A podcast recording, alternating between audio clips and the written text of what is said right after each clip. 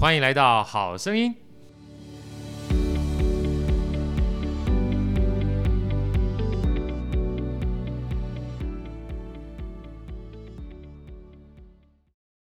大家好，我是好学好哥，欢迎来到好声音。嗯，今天我们继续来访问我们颜值跟才艺碾压冠群芳的 陈慧君老师耶！Yeah! 大家好，好，慧君老师，慧君老师台北市立国团的乐团首席。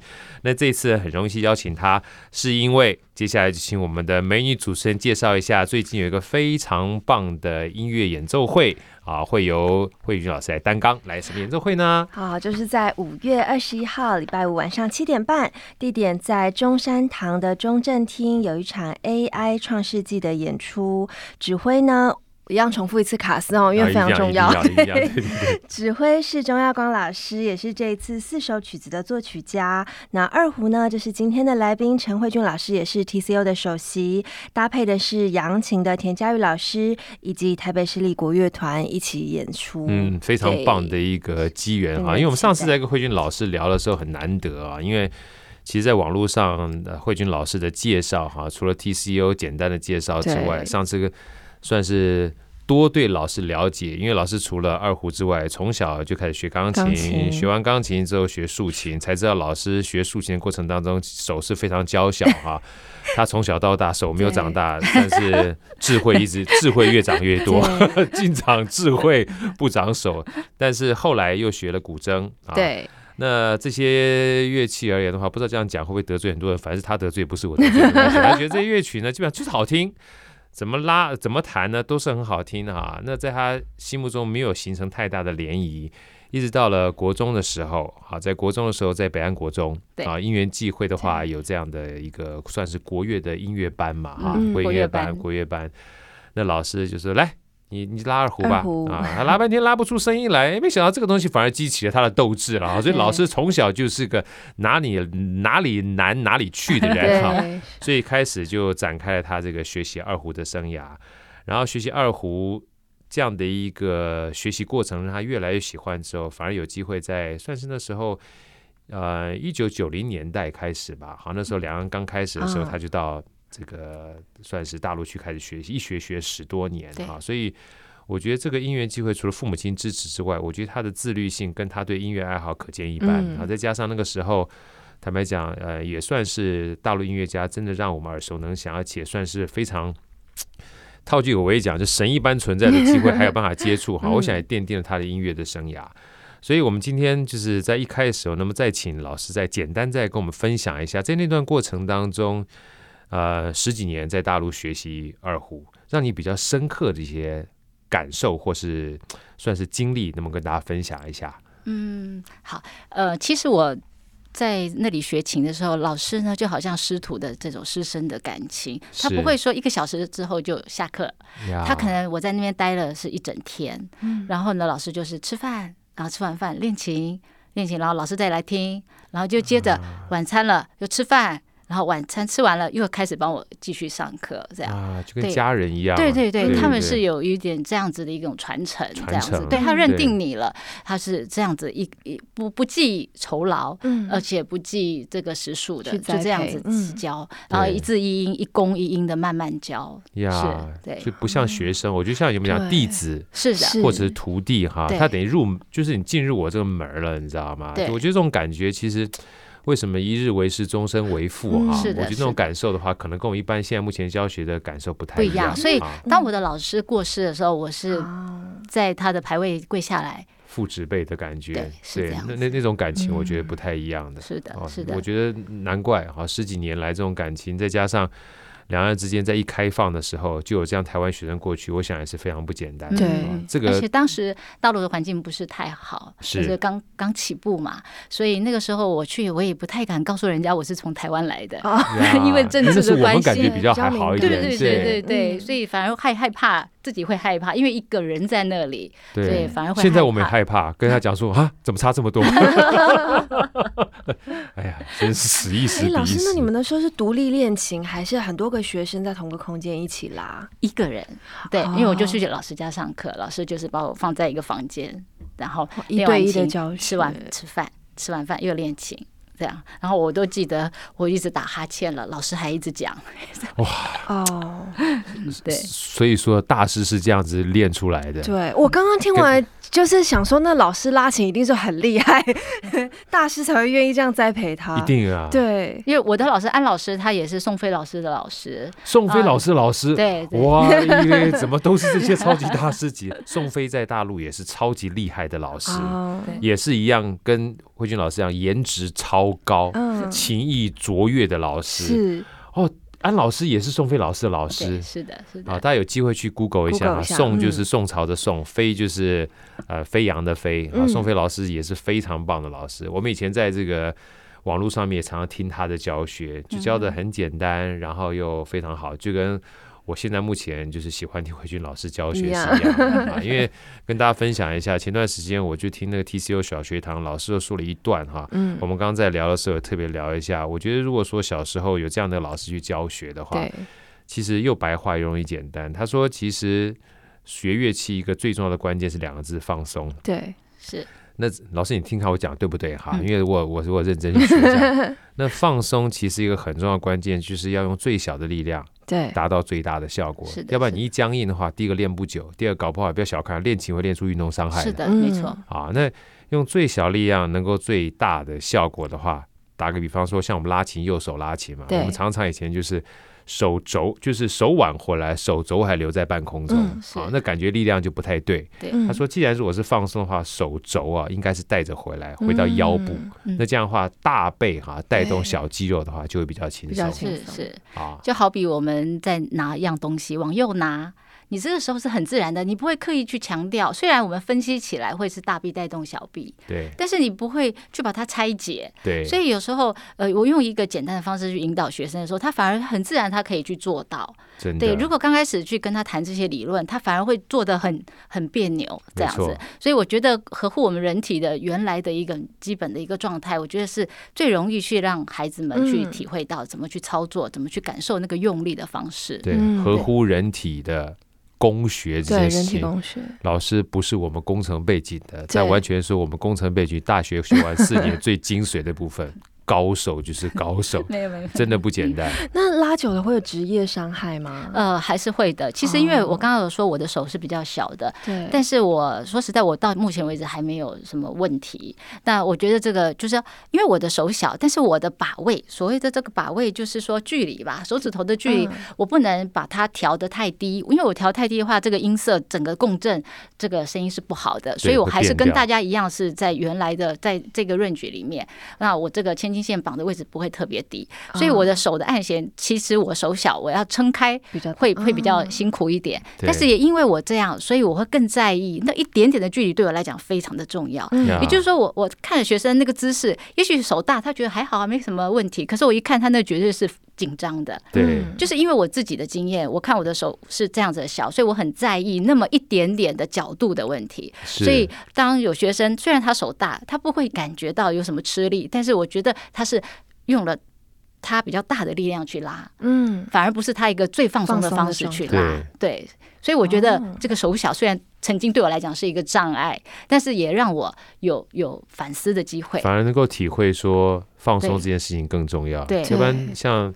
这些专业的老师拉得越久哈，如果你姿势有一点点偏差的话，嗯、其实那个影响反而是更更深远的。是没错。对啊，你说像我们这种鬼混的哈，别这么说，错就错了，反正一天也没拉几分钟啊。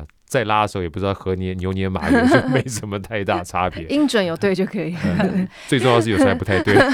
因为那个落差是其实是很大的。你说手大，他们有些孩子的手可以大到我这样快半截的一个手指头，但是他们拉起来说：“老师，我小指按不到。”我说：“你为什么会按不到呢？我都按得到啊。”那绝对就是角度的问题，方法的问题。对对，所以我觉得这个呃，学音乐有一点不太一样，跟一般念书不一样。你你念书也许再难背，你念个十遍、二十遍、一百遍。你可能都背起来个，可是你学音乐，你姿势不对，你就算很认真的练琴，练了好几个月，很抱歉，你可能就只能表现出一点点而已，因为你的姿势会影响到很大。所以我觉得学音乐是最大不同，就是这样子。真的，所以我觉得老师讲这句话其实很关键哈。对，找到好老师哈，让你上天堂；找到不好的老师哈。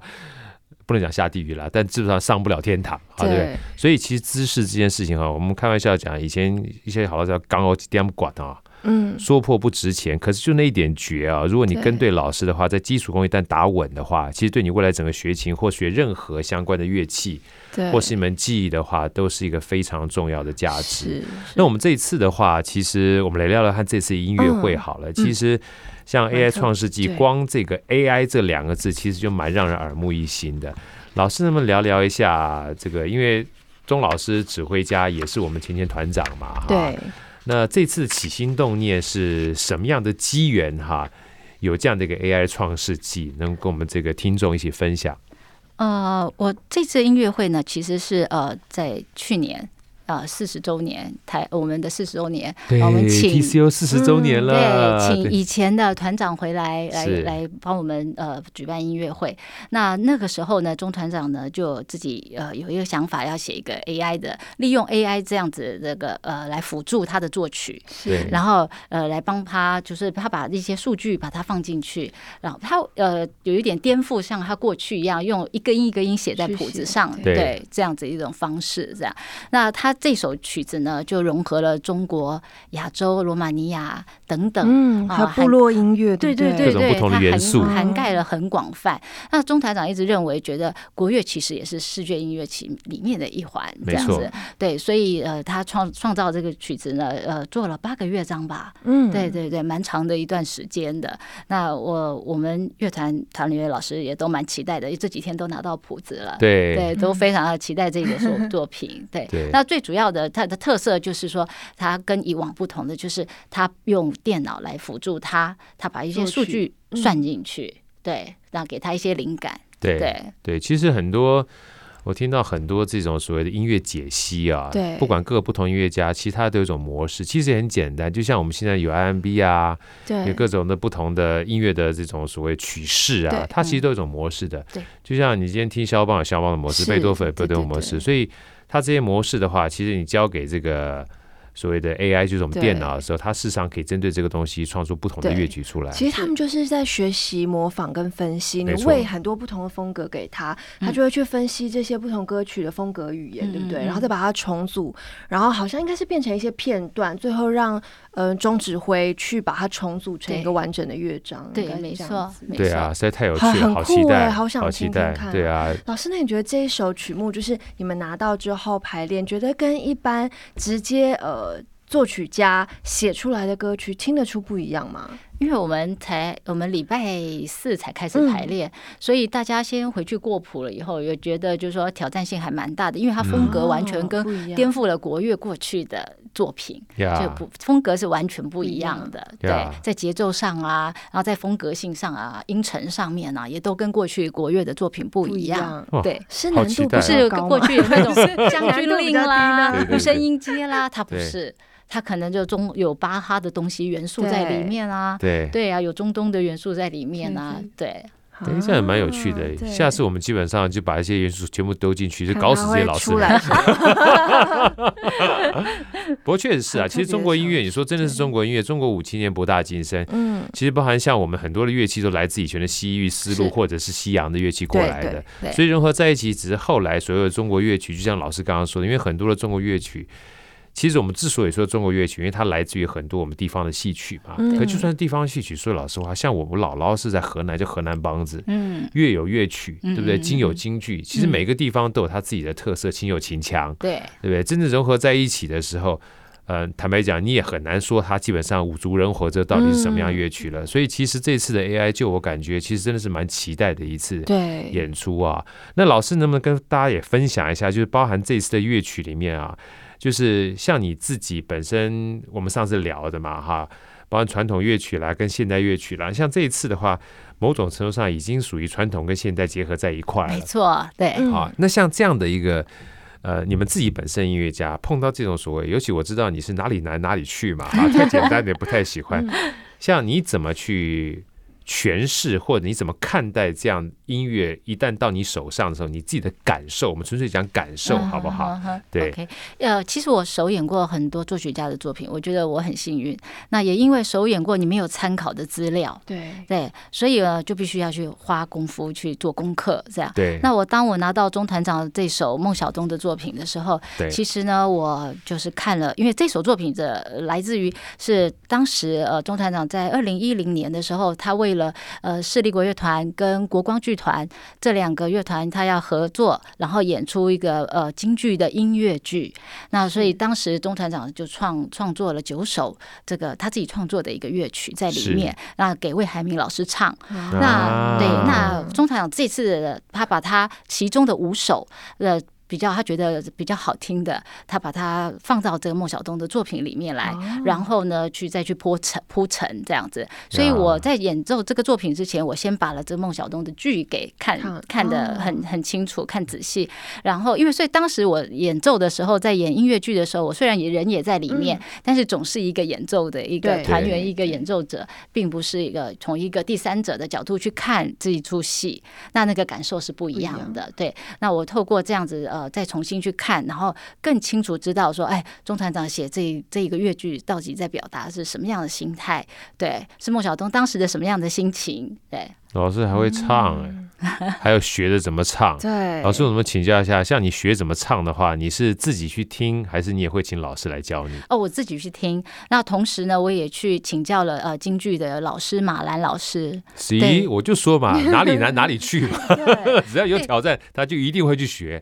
哎、嗯，因为我觉得这个是不同领域，虽然京剧也是呃呃国乐也有相关，但是我觉得京剧非常的深奥。太深奥了。他的他的用的他的弓子的用的方法工序也跟我们一般拉二胡的工序其实是不一样的，对。对，所以功法也都不一样，对，对所以我觉觉得说我必须去了解，所以我就跟马来老师请教，就是有关这些京剧的一些语言，我该怎么去表达这样子，对，哇，实在是太期待了。对，其实这一次啊，包含黄河跟梁祝，可能大家有注意到，也没有注意到，有一段呢、啊，包含慧君老师他们在拉这个高胡的时候，嗯。是把这个高虎是夹在两腿中间的，是是是啊，夹在两腿。老师，能不能介绍一下，就是为什么要夹在两腿中间哈？因为可能这是非常微小的动作，因为我们坐比较前面嘛，然后我们稍微比较理解，因为夹在两腿中间。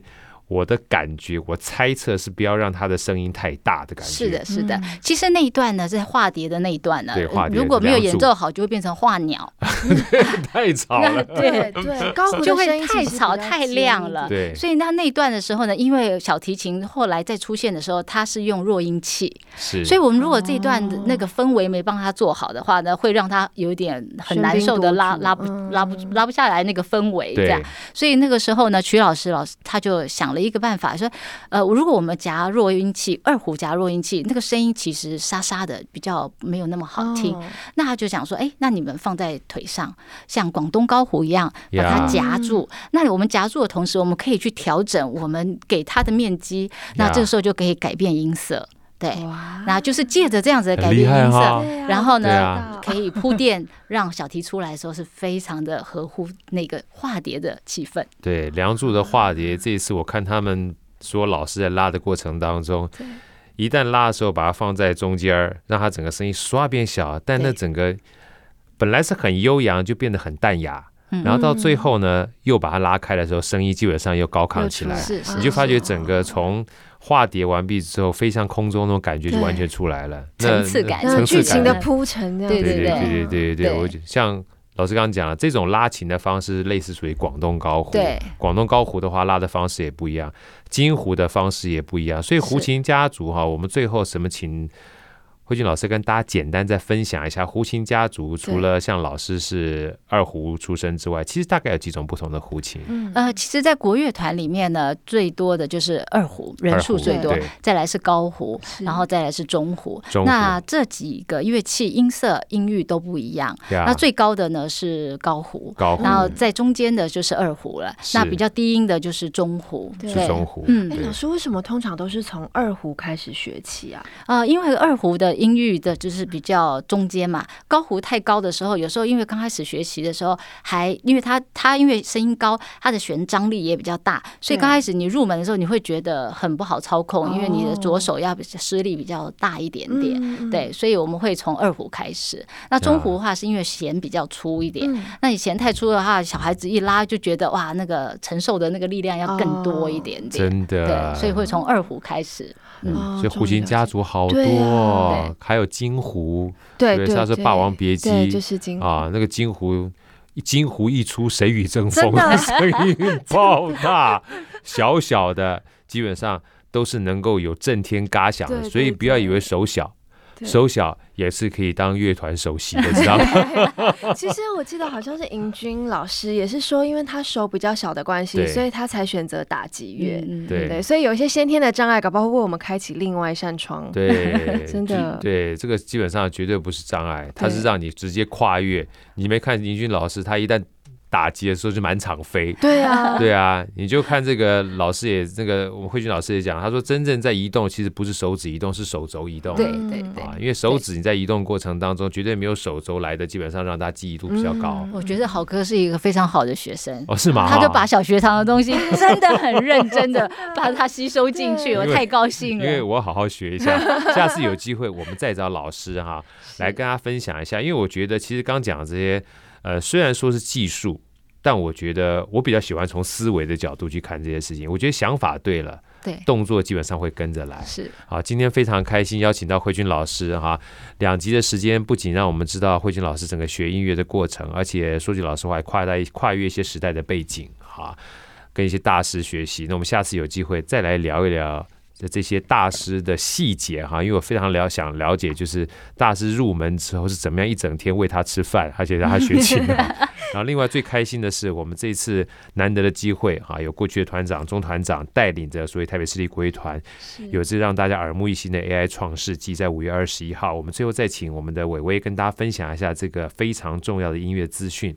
好，这个跨嗯跨技术、跨领域的音乐会呢，真的，在五月二十一号礼拜五晚上七点半哦，在中山堂中正厅，叫做 AI 创世纪，大家可以 Google 一下。那当天演出的人员有北市国的前前团长，也是这一次的指挥家钟耀光老师，同时担任作曲家。那二胡呢，就是我们今天美丽的大来宾陈慧君老师，也是 TCO 的首席，以及扬琴的田佳玉老师。搭配台北市立国乐团在晚上的演出，请大家记得 Google，以及记得去购票到场。太棒了，谢谢伟伟，也谢谢慧君老师，谢谢跟我们一起分享。希望下次有机会再请慧君老师我们的分享，也非常期待五月二十一号能够领赏你超超级棒的音乐会。我们下次再见，谢谢，再见，拜拜，拜拜。